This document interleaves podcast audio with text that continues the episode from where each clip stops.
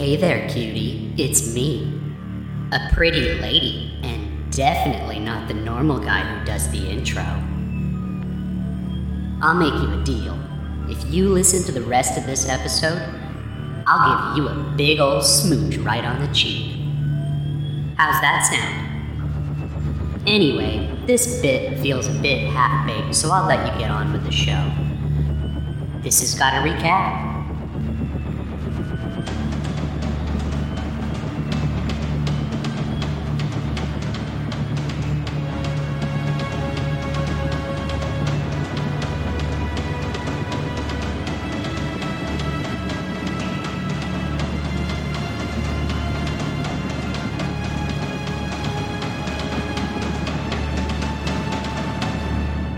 Hello, everybody. Welcome back to the cast. Got a recap. We are back at it again. Episode 6. Nick Montegani. I'm here with, you know him, you love him. It's Brendan Riley. Hey, that's me. Brendan, they know and love you. How does it make you feel? Not really any different. Yeah, that was already a known. Yeah, of course they do. They'd fucking better. Who can blame him? I love you too, bud. Thanks for joining me for episode 6. Yeah, I'm excited about this one. This is a good one. Brendan? Yes? Did you have a good May the 4th? Did you... Was the 4th with you, Brendan? I guess so, yeah. I never really understood that whole thing. It's just a good... Everyone loves a good pun. And when there's a gigantic corporate entity attached to it, like Star Wars, how could you not love it? It's just a pun based on a lisp. All right. Favorite Star Wars property that's not one of the Star Wars movies? I really liked the Bounty Hunter game for the PlayStation 2. Oh, you would like the Bounty Hunter game. Isn't that Jango Fett? I think so, yeah. Yeah. I did play, I had that on GameCube. I think I actually have it on PS4 too. Like, I think they re-released it and other games. Yeah. Sorry to now take away the rest of your weekend telling you that you can play that on your PS4. Oh man, maybe I'll beat it this time. I got stuck on the level where you climb. I don't really remember most of it, but I think it's on Coruscant. And you have to climb up this tower like floor by floor. And there's like a bunch of waves of enemies on each level. I could not beat that level as a child. I don't even know if I could now. I remember it being extremely difficult. Yeah, I think I only made it to like level 2. I spent a lot of my time just kind of like trying to see where I could get to with the jetpack. And just scanning things, even things that couldn't be scanned. Yeah, just looking around. I was more interested in just being a bounty hunter than I was with actually playing the game. Right. But I haven't really played too many Star Wars games or read any of the comics or the books or anything. So I was going to say my favorite is actually the Darth Vader comic book series from like 5-ish years ago. They've done a few different variations, like even just within the last 10 years since, Marvel and Disney and Star Wars, those all kind of became one. But yeah, the mainline Darth Vader series, really, really great. I think that Darth Vader is like one of the best fictional characters of all time anyway. But this is just like good side story stuff between like, I think it's between episodes 3 and 4. It's just great. Like him plotting sort of all of his moves with the Emperor and then like the people that he's interacting with and like getting use out of, all of them reaching like a certain point with Darth Vader where they've kind of used up everything that he's going to get out of them and them all coming to the realization like, okay, well now he's going to kill me. And then he does. I actually don't really know much about those other than they exist. Highly recommended. The Darth Vader series, the mainline Star Wars series was good too. Dr. Aphra is like a unique character that was created from the comic series. That's a great line. All really good stuff. I would check it out. Isn't there an R2 unit that has the Force? There is an R2 unit that has the Force. I did read this. I can't remember what it's called, but it's very silly. And even in these comic series, there's like a dark R2D2, a dark C3PO. So like the evil versions of them that like the C3PO has the same kind of like proper speech and etiquette, but also everything he's talking about is like assassinating people. That's pretty good. I like that. It's extremely silly. And then the evil R2 beeps ominously. Honestly, yes. They're great. You know what has a lot of Star Wars references in it is Samurai Jack. Oh, yeah. A shitload. Do you want to recap an episode of Samurai Jack with me? I would love to. All right, let's do it.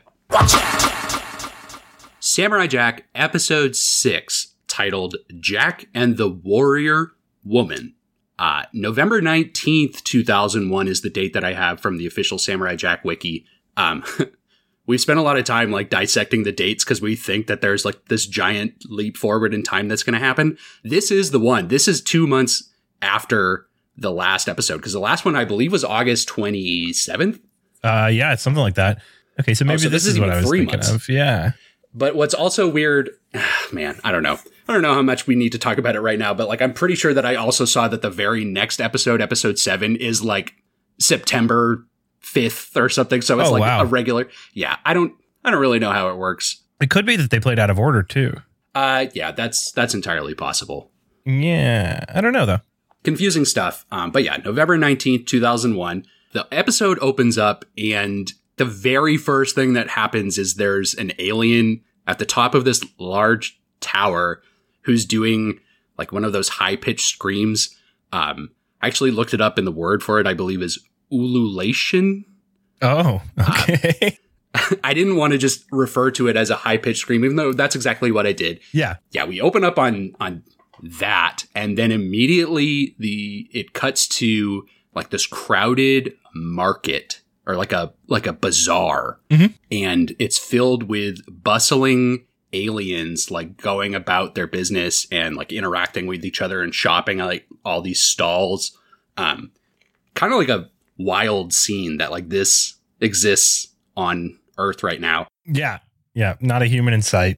Well, yeah, it's kind of interesting to me that like the aliens have kind of adopted like the culture of, you know, this kind of Middle Eastern-y Arabian vibe, but no humans. They are literally all aliens. Yeah. And there's a lot of background characters in this scene too, like a ton of different like species of aliens. We see all kinds of crazy characters running around here. Yeah. It's all pretty cool. I have a few highlights of like the different shots that we see of these great background characters. There's one smaller alien that's grooming another alien's very long beard. Yep. Yeah. Then he cuts it off. Yeah, he like cuts the end of it right off. But yeah, then we see there's a goblin. There's an alien that kind of looks like a goblin that's taking a bubble bath with a dragon, yeah, in like a big fountain. In the fountain in the middle. Yeah. That was very good.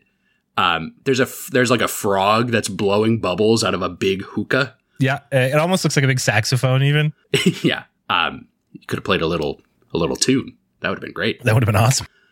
And then kind of the star of the show, I think, is there's like a blue alien that looks like a devil. It kind of looks like a demon. And it's got its face away from the camera. And then it turns around to face the camera and has scorpions crawling on his face. Yeah. They look like teardrop tattoos, but they're live scorpions. But they're actual scorpions. He's like a blue Jafar almost. Yeah. That guy's intimidating, but also insane. Yeah, he's the real MVP of this scene, I think. Oh yeah.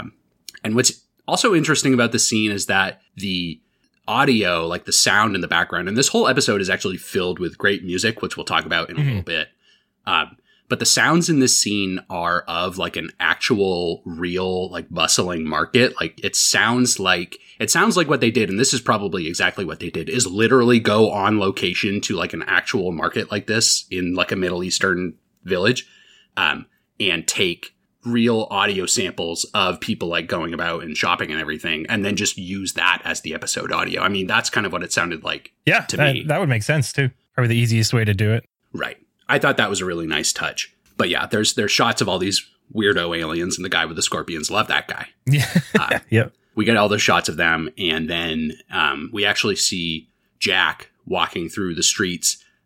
He's wearing like a dark robe, and he's got his hood on, and his face is kind of obscured he kind of looks like the rabbit character from Spyro 3 when you first meet them. Okay. Yeah. Same robe, same like half the face is hidden. Would it shock you to know that I haven't played any Spyro games? It would. I'm very upset with you right now. But I do think I own a Skylander, which is almost worse. Yeah, completely different. My disappointment is immeasurable and my day is ruined. That's all right. I'll face the wrath of the internet, which is known for being staunch Spyro diehards. Yeah. Staunch Spyro stans, some would say. Mm-hmm.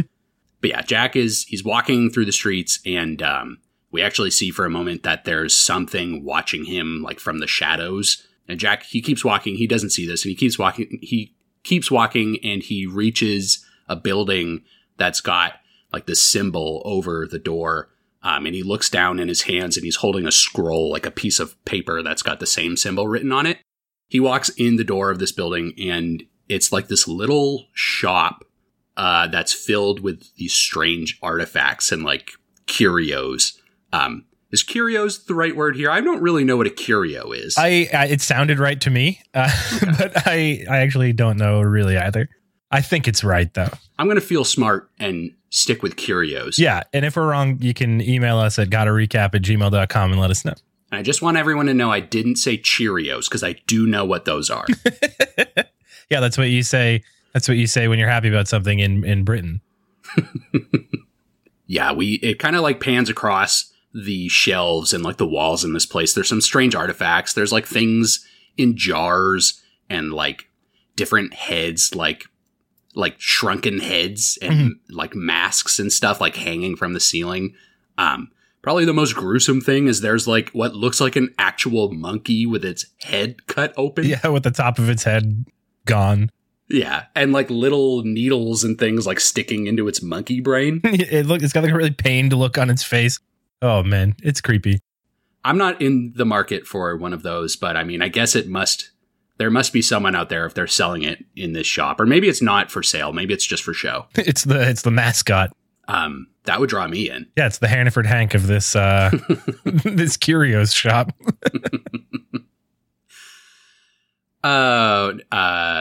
I'm not even going to acknowledge that. Jack's like looking around the room, and then this little shopkeeper like pokes its head out and greets Jack. And actually says to Jack, like, I've been expecting you. And Jack is kind of taken aback by that, and Jack tries to like explain why he's there, but the shopkeeper like quickly cuts him off. And again says like, I know why you are here. Kind of goes on like this long monologue about like knowing what Jack's desires are like long before he even showed up. Mm-hmm. Many things in life are a mystery, but I know why you are here. Yes, I know like a mother knows its child. For example, if the child came home crying, the mother would know why. That is how I know why you are here. Please, I am here for something very important. Of course, this I know. You are here for what you cannot find anywhere else. You are here to fulfill your most intimate desire. The shopkeeper actually says to Jack, you are here for what's been woven through time to guide you to your home. Yeah. On a second viewing, I think that's a really great misdirection. Yeah. If I was Jack, I'd be like, oh shit, yeah, like that is exactly what I came here for. Yeah. Which makes the gag all the more sweeter because like Jack is all fired up, but it turns out that the shopkeeper was just talking about this giant rug that's hanging on the wall. Yeah. It's a great bait and switch. Beautiful rug though. Oh yeah. Yep. Probably very expensive. Yeah. Rug shopping, not one of my favorite activities, but rug having is a nice feeling. Yeah. 10 out of 10. Yeah. Can't be beat. Jack's like, oh, well, okay, well, that's not what I came here for. Maybe this was a mistake. And he's about to leave. But the shopkeeper sees that Jack is holding that scroll with the symbols on it and is like, wait, give me that scroll, and looks at it and starts like trembling and describes it as the ancient scroll of the Woolies. Yeah. Which was confusing for me because they never gave him a scroll. Yeah, they just told Jack to like walk north and you'll get where you need to go. I think they must have deleted the scene where the floating elder Wooly was like, Jack, by the way, Take this sticky note. Yeah. Here's your sick note. Give it to the teacher. I printed out a map quest for you. I don't know why they deleted that scene, because I'm just confused. The promotional deal with MapQuest fell through. But yeah, Jack hands it over, and then the shopkeeper's like, well, why didn't you say you had this? And Jack is like, well, it just kind of shrugs. And then they move on. They take Jack to like this back room and open up a curtain, and there's like this mechanical looking, like this robotic looking glowing pedestal that the shopkeeper describes as the light of eternity. Mm-hmm. They sit down around this light and place their hands into it. And the shopkeeper starts like delivering this divine prophecy that is shown in the light. And they see that there's this shining magical jewel. And the shopkeeper says that this jewel is kind of what Jack is seeking to fulfill his destiny. But only one that is pure of heart can use this jewel. But Jack's pure of heart. He's going to be totally fine. Yeah, he's basically like, yeah, that's no problem, man. Like, I got that. Yeah, and I feel the same way. So this is going to be totally fine. And the shopkeeper says to Jack to follow, sort of gives the directions to the jewel, but the directions are just follow the setting sun and the rising moon. So like, that's that. I don't know. Not super specific, but hey, whatever works to get you there, I guess. Yeah, it's a mystical jewel. Anything will work. And then it's kind of cool because like they're showing the sun and the moon, but then like the vision kind of statics out. Like there's a great like staticky sound effect. And it turns into like this dark twisting figure, like this indescribable shape that's like twisting around. And Jack doesn't really understand it either. And the shopkeeper just describes it as something evil has appeared, and it's kind of like this ominous warning about the jewel. But before they can kind of go any further, there's a sudden explosion, and the dust kind of settles, and Jack looks up, and there's these dark robots that have like their faces obscured. Mm-hmm. All wrapped up. Yeah. They're like these tall robots that have four arms that are all just swords. Mm-hmm. They look like Kingdom Hearts enemies, yes. Very much so. Yep, that is exactly what they look like. They show up and they say that they're going to turn Jack into Aku and like collect payment for it. And Jack is about to fight them, and he reaches for a sword, but he's actually left his sword like across the room before he sat down at this glowing pedestal. Not a good move by Jack, I guess. You have like the strongest weapon in the world, and you're like, I'm going to not have it on me constantly at all times. I'll just leave this over here. I don't need this. Especially in this shop full of like weird mystical items that I'm sure probably have been taken by some questionable means. Yeah, he's very unprepared. Yeah, but Jack doesn't have a sword, and the robots start kind of launching at him. And Jack is like reaching for a sword, but they block his path. And they kind of like cut him up a few times. And Jack, what he does is he picks up like a wooden lid, mm-hmm. or like a little circular wooden board, and a chicken that's been roasting on a spit over a fire. And he holds it in front of him and is ready to fight. And this is actually the thumbnail for the episode on HBO Max. Oh, really? Is him standing there with that chicken. Which is funny because, like, I have seen those. The episode descriptions or the titles on HBO Max are just the number of the episode. So I don't know what it's going to be unless I recognize the image. So I did not know what this episode was going to be simply based on the image of Jack holding a chicken ready to fight. I guess I should have. That's on me. The DVD doesn't have the titles either. Right. But yeah, he's... Jack's ready to go, I guess, but the robots are like, all right, well, this is nothing. And they easily, like, Jack does block a few of their blows, but they pretty easily, like, destroy the chicken and the little wooden board. And they kind of back Jack into a corner, and they're about to attack him with a whole bunch of swords. When sort of out of the frame, there's a black sword that comes in and blocks all these incoming blows. And then we see that holding that sword is this green woman. Yep. Very familiar color scheme on that woman. Yeah. She's got green skin, but she's wearing like this elegant, like long black flowing dress that has red trim. Yeah. On the inside, it's red. On the breast of it, it's got these familiar looking horns. Yeah. The bottom of it kind of looks frayed or like flaming almost. I'm trying to think where I've seen this before. I wonder who it could be. We'll have to watch and find out. I think she's probably on the up and up. She seems trustworthy. Yeah. Yeah. Jack is kind of like staring at her. She actually says to him in like kind of a gruff voice, she says like, well, what are you looking at? And then she just like beats the hell out of these robots for a little bit. Mm-hmm. She cuts them all up. Jack jumps up and runs to grab his sword. Behind the sword is the shopkeeper, who's kind of like in a daze, but he sits up and he looks and then he gasps and he says, the evil. And Jack just is like, yeah, I know. Robots are evil, and then runs away. Yeah, right. Cool. Thanks. It's like, Jack, you moron. Yeah. Jack's like, oh yeah, robots. Yeah. Evil. Correct. Anyway, thanks for the prophecy. Bye. Goodbye. But yeah, Jack, he's got his sword, so he can fight now.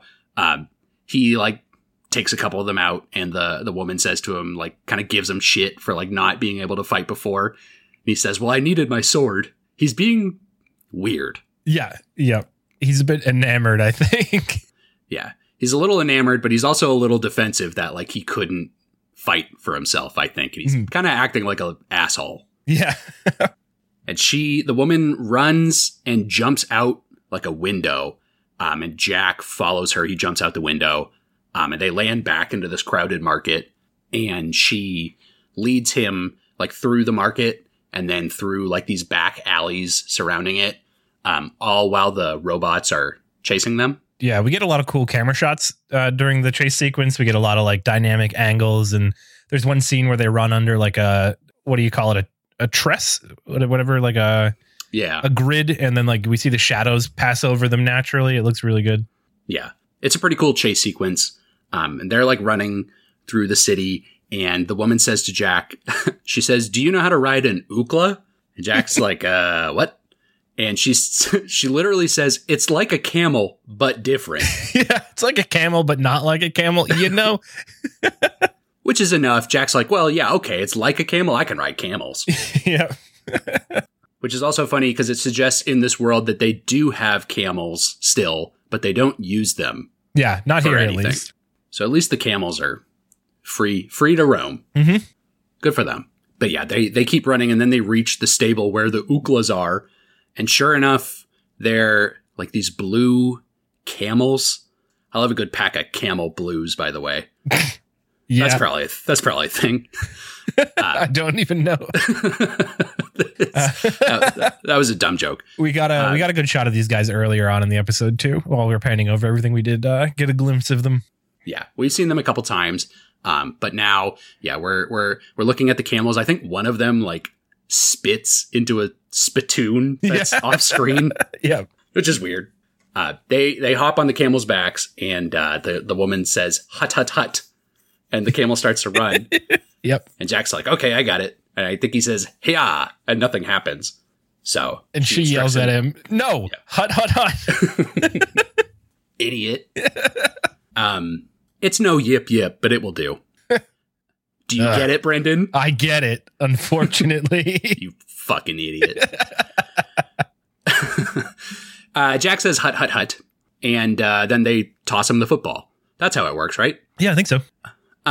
They start running out from the city and into the desert. It's kind of weird. Like, it's kind of funny watching this on my TV because like it cuts to like a widescreen shot. It's like a lot of the next shots are in widescreen. But it's also in 4:3. Like there's black bars on either side of the video. So it just looks like this tiny little sliver in the middle of my 65-inch 4K TV. Yep. But yeah, they're running away, and Jack kind of like demands to know who this woman is. Oh, before that, when they leave, we see the robots stop and kind of give each other like happy looks. Can't see them smiling, but you can see their eyes. They're definitely smiling at each other. Yeah, I missed that part, but that's very silly.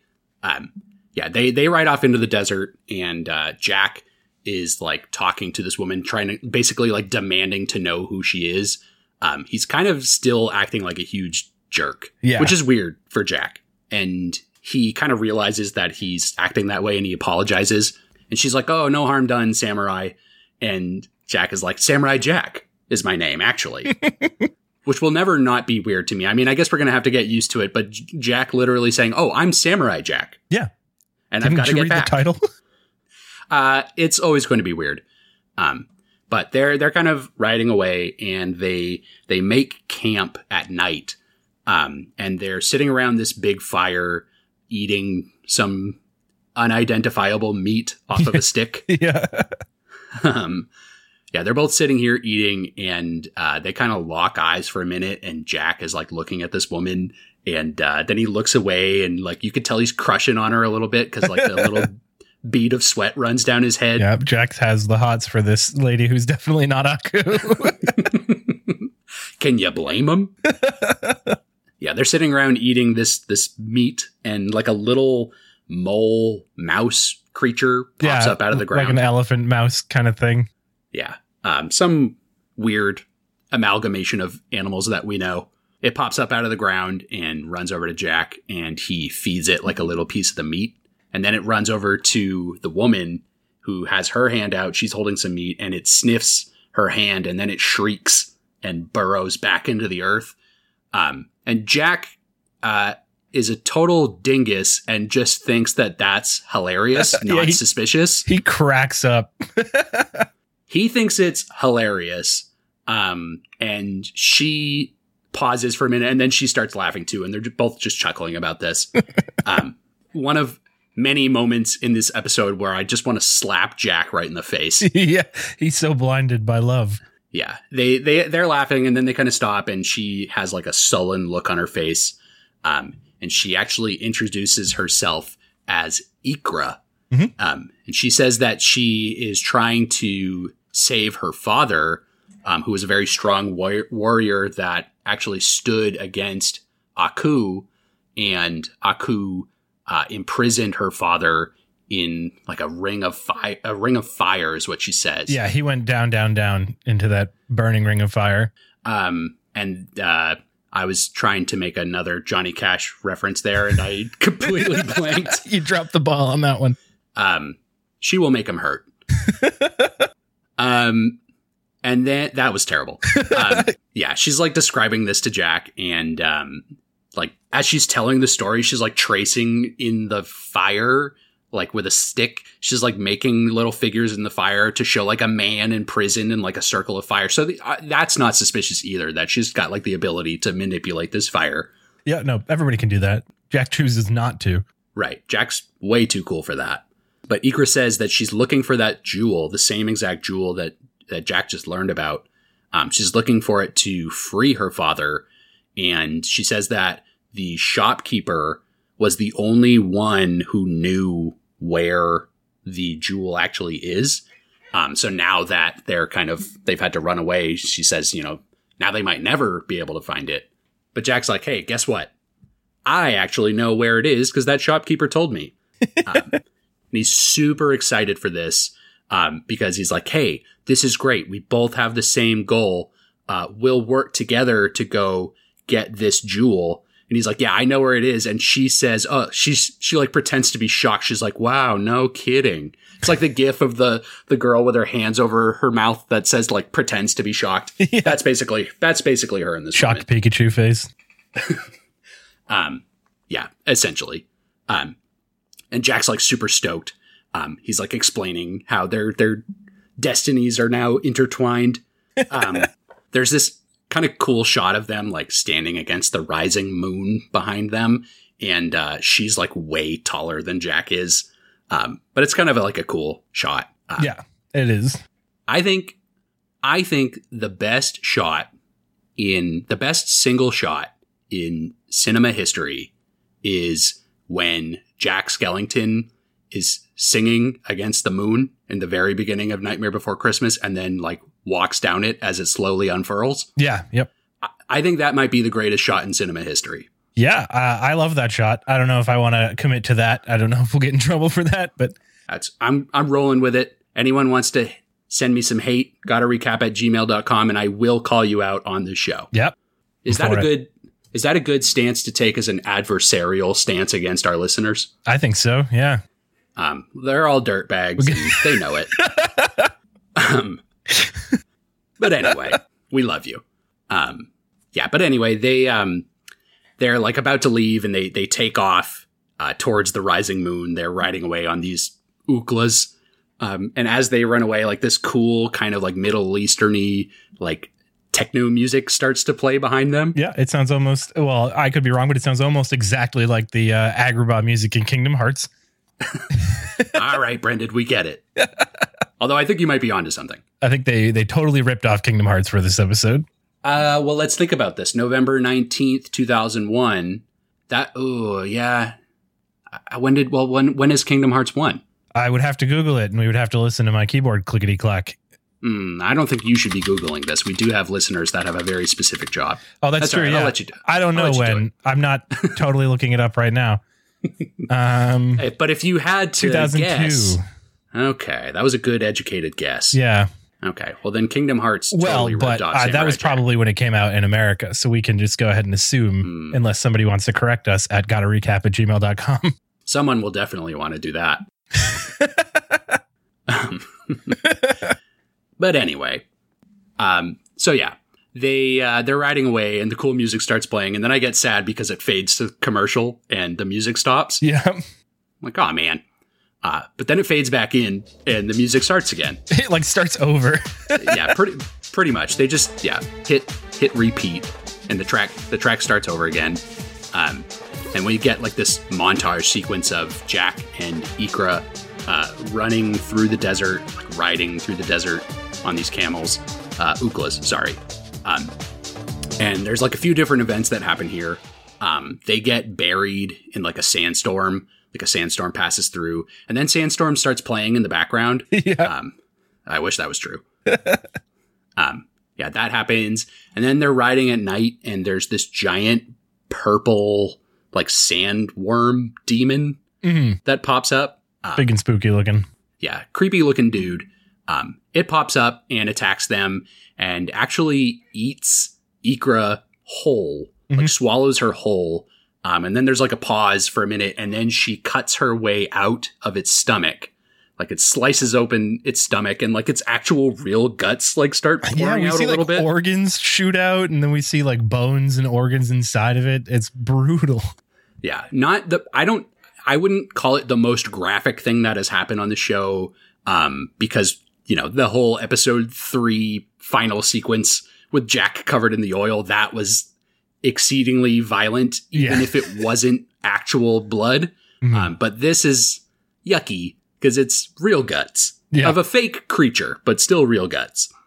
But yeah, she kind of bursts free from this thing's stomach, and her Ookla are covered in like this stinky acid. So there's a good joke of Jack having to ride behind her and smell the stinky stuff. Then we see them running. They're not even on the camels anymore. They're just running on foot. Yeah, one of Jack's favorite things to do is to run across the desert on foot. Run across deserts, right. He did learn how to do it, so we know that he's got some experience. They're running, and this flying, like, gargoyle creature, like this big, hairy gargoyle-looking thing, flies out of the air and snatches Ikra and, like, starts to fly away with her. And Jack actually leaps up, like, these stone pillars that are kind of beside them. He leaps up them and jumps into the air and lands on its back. And it kind of like flies around wildly for a minute. Then he like smacks it on the back of the head. He's like, what's the matter with you? Yeah, he just slaps it. He slaps it, and I think it actually gives out like a little dog whine. It does, yeah. Which is cute. And it just looks really sad after that. Right. Jack like directs it back down to the ground, and it lets Ikra go, and then it flies away. So that's good. And then the next sequence in this montage, I have written here in my notes, Jack falls in quicksand and accepts his fate. Yeah, he just watches Ikra run off into the distance and does nothing to try to escape. He just like looks so dejected he sinks. He doesn't scream. He doesn't struggle. he just allows it. You know what? I've worked really hard on this quest, and if this is where it's going to end, I could have done a lot worse. It's such a weird scene. Yeah, he accepts that the cold grasp of death is upon him. But then Ikra like frees him with a tree branch, so he's fine. That was weird. Then the very next scene, the music changes. And I just wanted to ask you, Brendan, could you feel the love tonight? Oh, I could. Jack looks really hot for Ikra in this scene. They give each other sultry eyes back and forth. Yeah. They stare at each other like across a fire or whatever, and it like zooms in on their eyes, and they're feeding each other strawberries and yeah, essentially. And then it cuts to a sex scene. Man, it would have been such a good gag if they fucked. Like that would have been like the ultimate prank by Aku. Like, foolish samurai, you fucked me, and it wasn't that good. What is this, Old Boy? Yeah, basically. But they fuck, and then the next day, they keep running, and they reach like this camp. Where there's like these soldiers that kind of stop them as soon as they approach the camp. And they lead them to this tent that's got like this ornately dressed, like kind of sultan looking guy. And then they cut to like a feast. They're having a feast in this tent, and there's like a bunch of other like ornately dressed, like rich looking like merchants or royalty or something. And it's funny, there's like a female belly dancer that comes in and starts dancing, and like everyone's having a good time. But then I think they have to like even it out because Ikra's a woman. So they then bring in a male belly dancer, and she's like horrified that this is happening. Yeah, she's very off-put by the male belly dancer. But Jack gives her this like encouraging smile. Like, yeah. This is for you. Hey, go for it. He does a great job, the dancer does, so you got to give him props. But yeah, that's kind of the end of this desert montage sequence. And well, actually, after this, we see like they just keep running, and like the sun rises and then sets, and then it's day and night and day and night. They're running for days through this desert, and finally they reach like this little oasis in the middle of the desert. There's like these tall trees that they see in the distance. They approach it, and there's like a pool of water in the middle of it too. Ikra like starts drinking from it. It looks really green though. I don't know if I would drink from that. Yeah. Unsettling, but if you've been in the desert for long enough, you might go for it. Yeah. A little dysentery never hurt. No, certainly not. History will bear that out. But yeah, they're in this like little oasis, and Jack looks up and he spots that shining jewel, like that same jewel that they've been looking for. It's like this shining green jewel floating in the air.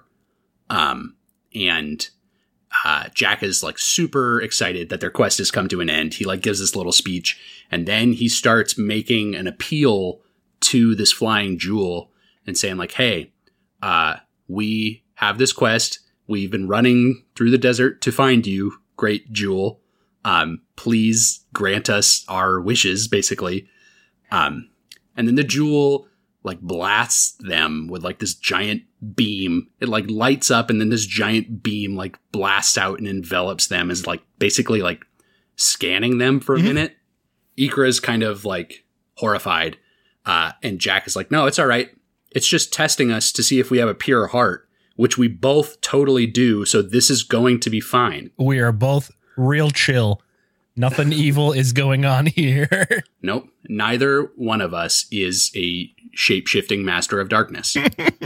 Yeah, it scans them for a minute, and then it stops, and the ground starts to tremble. And Jack's like, well, this isn't right. And then from beyond in the forest. Like, we see that the jewel is now implanted in the forehead of this gigantic monster that's basically like, I think you described it as a djinn, which is exactly what it is. Yeah. And it's got like 6 arms and red eyes. It's like this humongous monster that's got, that jewel implanted right in the middle of its forehead. Jack's pissed. Like, he does not understand what is going on here. Yeah, he's like very frustrated that the pure heart test did not work out, and says, you know, well, I'm not going to fight this thing. That's not the right thing to do. And it just like zaps him, like its eyes light up and it zaps him with like a big laser beam. Yeah. Yeah. He gets like fried, and then he kind of looks up, and as he looks up, Ikra has turned into basically like a bat. And like a long body, but with like big wings where her arms should be. Right. And she's like zipping through the air, like flying all around this djinn.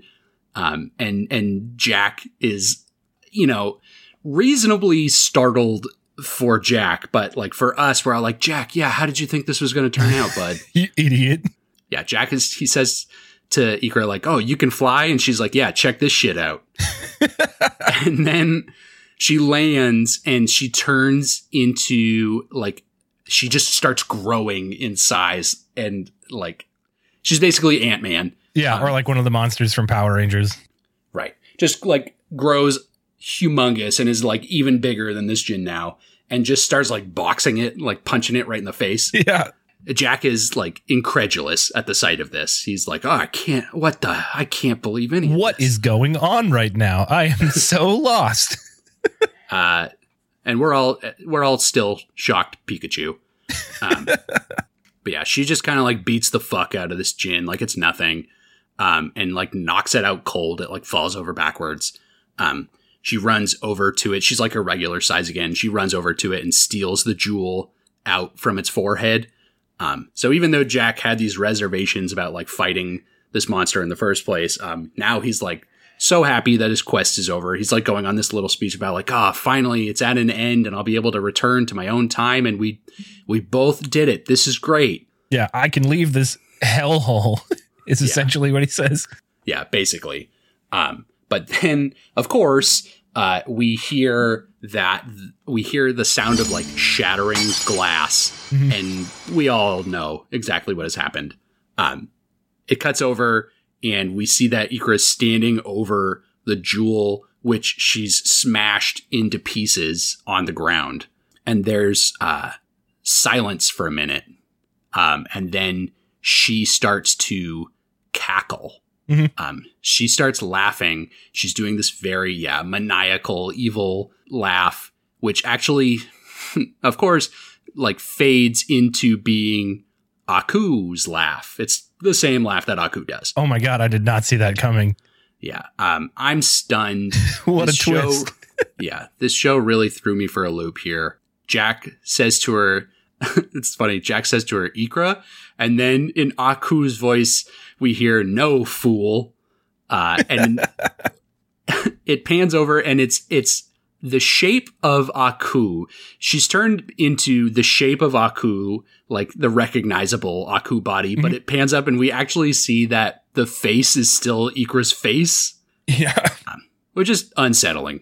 But then Aku says, it is I. And then in Ikra's voice then says Aku. So it just, kind of weird, uncomfortable sequences in this Aku reveal. Yeah. But, Jack is like, Jack cannot believe what has happened here. He's such a fucking idiot. And Aku is like so happy that he's tricked Jack. He's like, this is the best thing that Aku has basically ever done. He's like, he's like mocking Jack, like saying like, you fool, like you idiot. That was so easy to trick you. And I made you fuck me. Yeah. It's very great. Aku says that he had a nightmare about this jewel, but didn't know where to find it. But he knew that Jack would eventually lead him there. So he's basically tricked Jack into, taking him to the jewel, which worked perfectly because Jack was just such a total bonehead for the last 22 minutes. This is like my favorite Aku sequence that I think that we've had in any of these episodes so far, is just Aku gloating. Yeah. Yep. Oh, my poor father trapped in a ring of fire by mean old Aku.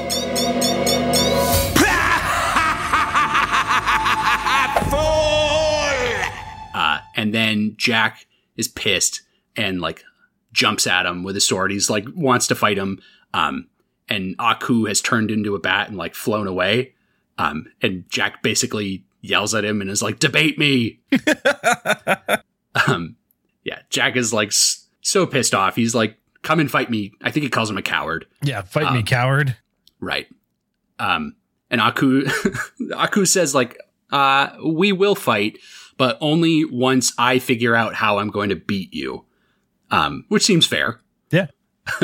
But yeah, Jack is pissed. Aku flies away and Jack like basically plunges his sword. He like lets out a big scream and plunges his sword straight into the ground. And then very like solemnly, he swears, he vows that one day he will destroy Aku. And it kind of pans up like over this desert scene. And then that is the end of the episode. Yeah. Great ending. Real downer. So I might consider this to be my least favorite of the episodes that we've watched so far. I am so frustrated with Jack, like throughout this whole episode, which I know is kind of the point, is that, you know, he's so trusting of, pretty much everyone that he encounters that says anything bad about Aku. He's like, okay, yeah, we're on the same side here. Mm-hmm. But he's just so like naive and so stupid and boneheaded throughout this whole episode. Like I said, there were multiple points in this episode where I just wanted to be like, Jack, man, like, come on, figure it out. We are 10 steps ahead of you, bud. Yeah. He's a real dummy for this whole episode. Yeah. Which I have to imagine, like, will probably continue. Like, if it's this easy to trick Jack, like, definitely I think there's going to be other episodes where some villains get the better of him. Mm. Which I don't know, it was just so frustrating to like see all of this. Like, there were really good moments in here. Like I said, I love the Aku sequence at the end of it. Yeah, for sure. And yeah, the music and like even like some of the events of them in the desert, like all of that stuff is really cool. But yeah, just this whole episode just kind of left me a little frustrated. Not that I didn't enjoy it. I think I did. But yeah, I would maybe consider this at the bottom of the episodes that we've watched so far for me. Yeah, I don't think I would agree with you. I would actually put this probably towards the top, but mostly probably because we get a lot of Aku in the episode. That is true. I think he's probably the best character in the show, even above Agreed. Jack. So I just liked getting to hang out with him for a while, even if we didn't know it was him for the whole episode. I had no idea. He fooled us all. Yeah, you are 100% right about that. I have been definitely missing Aku. Like, he's been gone for now several episodes and you kind of forget like what you have when it's not there. Like, and when he comes back, yeah, maybe that's why I enjoyed it so much, is like, oh, finally back to the Aku. Yeah. But overall, an interesting episode. Jack's got to figure his mental game out if he's going to find a way back to the past. He's got the physical fighting part down, but he's really got to buckle down sort of mentally. He's easily distracted. Got to start using the old noodle. He was not thinking with his brain in this episode, but thinking more with his sword. You know what I mean? I think I might, because he likes to fight. Yeah. Yeah, right. Thanks for broing out with me, Brendog. But yeah, this was just kind of a silly episode all around. Great to see Aku again. Mm-hmm. Bumping soundtrack. Oh yeah, 100%. I would listen to that on my own time. Probably not. That would be a weird thing to do. I did listen to it on its own, because I was trying to find out who the composer was for it. Because I was like, this sounds a lot like Kingdom Hearts, and I wanted to see. But I could not find it. That's okay. That's what we have. Gotta recap at gmail.com about. Yeah. And so, yeah, if anyone does want to let us know if the composer of Kingdom Hearts contributed to Samurai Jack at all, or has any other questions or any comments about the show, gotarecap@gmail.com. That's where you can reach us. And we may read you on a future episode of the show. And as always, follow us on social media, Gotta Recap, Instagram, Facebook, Twitter. We would love to see you all there. And please remember to rate and review us on Apple Podcasts and other services. Thank you all for listening. We really love the continued support. Yes, thank you all so much. And we hope that you will join us again next week. Hopefully Jack figures out his shit. And hopefully he gets laid once again. I think it's likely. I actually know the episode that comes up next week, and it would be wild if he got laid in this episode. But hey, time will tell. I do not know the episode that's coming up, but I'm looking forward to it. We're getting pretty close to the end of the season, though, aren't we? Yeah, not too many episodes left. I think it might be 13. Actually, I think we're about halfway. Yeah. Because I think it's 13 episodes. Some real bangers coming up here. I'm looking forward to it. Yeah, 100%. And yeah, we hope that you will all join us for the ride here. But that is going to do it for this episode. And as always, thank you for listening, and we will catch you all next week. Goodbye. Bye.